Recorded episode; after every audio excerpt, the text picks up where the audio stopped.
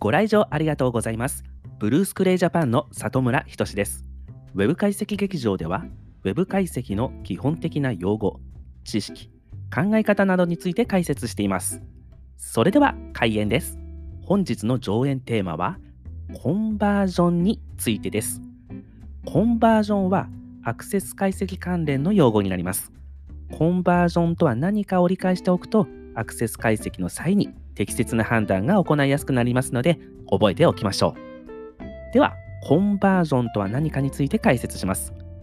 コンバージョンは目標という意味で扱われます。そのため、コンバージョン数は目標の達成数になります。コンバージョンは英語の表記より CV と略して表現することもあります。なので CV 数というふうにも言ったりします。このコンバージョンについてですが、目標はウェブサイトの目的ごとに異なります。例えば、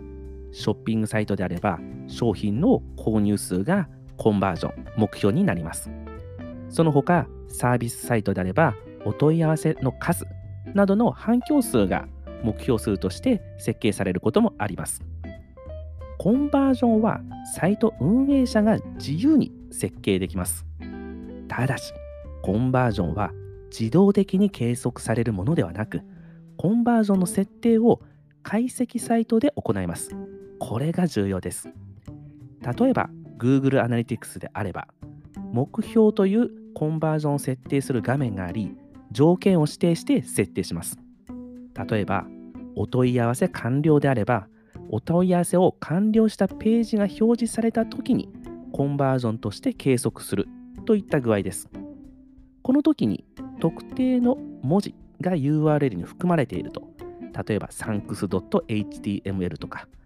このページが表示された時にカウントするといったような指定をします。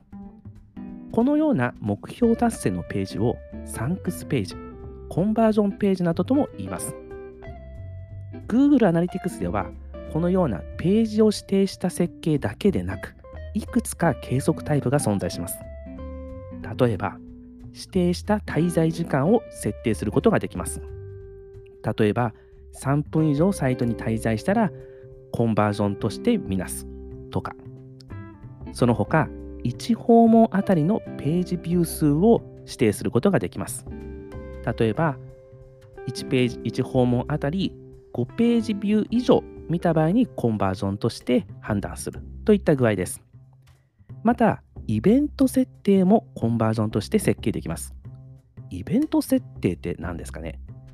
イベントというのは出来事という意味なので、サイト内の出来事、例えば動画の再生数とか、ボタンのクリックしたとこ数、ページのスクロール率などのようなユーザーがサイト内で起こした出来事がイベントとして挙げられます。このように目標を設定することで集客効果の分析やサイト内のページ評価などの行動分析が行いやすくなります。ちなみにお問い合わせなどの分かりやすい目標ページがなくてもコンバージョン設定をすることは重要です。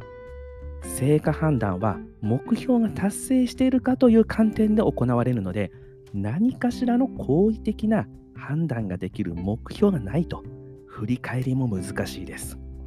この目標設定がされてないサイトというのは結構多いです。また、コンバージョン数が少ないようなサイトの場合でも、メインの目標だけでなく、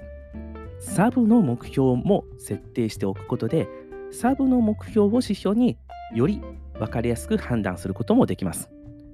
このようなサブの目標をマイクロコンバージョンというふうにも言います。成果判断が行えるコンバージョンの量と質を意識して設計しましょう。いかがでしたでしょうか？それではカーテンコールです。本日はコンバージョンについて解説しました。まとめると、コンバージョンは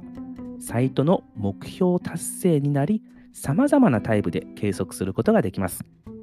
目標設定を行わないと成果判断が難しくなりますので、コンバージョンの量と質を意識して設計しましょう。それでは終演です。またのご来場をお待ちしております。